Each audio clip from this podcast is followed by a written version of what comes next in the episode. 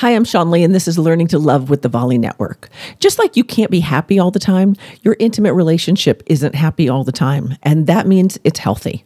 You know, it really is one of those occasions where you have to recognize what's really going on here. Are you really fighting about nothing or are you fighting about something? Are you fighting about something that is important or something that if this was their last day on earth, you wouldn't even care about? That's the question I try to ask myself, and I'm not always successful, but that's what I really try to ask myself. When I'm going off the rails in my energy and in my mind about whatever's going on in my life, I stop and I go, hold on. If my lover were to die tomorrow, would I care about this? Now, if the answer to that is yes, and sometimes it is, that's a conversation to have. If the answer is no, then you have to ask yourself, what do you hope to gain? Because at the end of the day, and I've, I've said this to you before, the question to ask always is what's going on inside of me that's making me feel this way about you?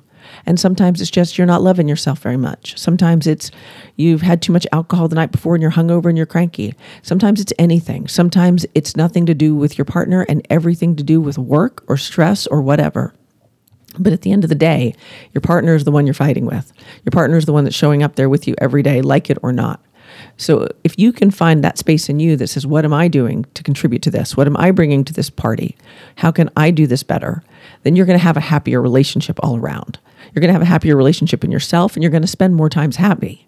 What I know for sure is the happier I get, the happier I get. The sadder I get, the sadder I get. And it's really a choice of how you want to feel.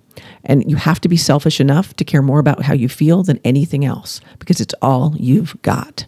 Your thoughts, your feelings, it's all you have. It, it's the only thing you get to control. So you have to control it and protect it. You have to stand in front of your emotions and say, This is what we're doing today.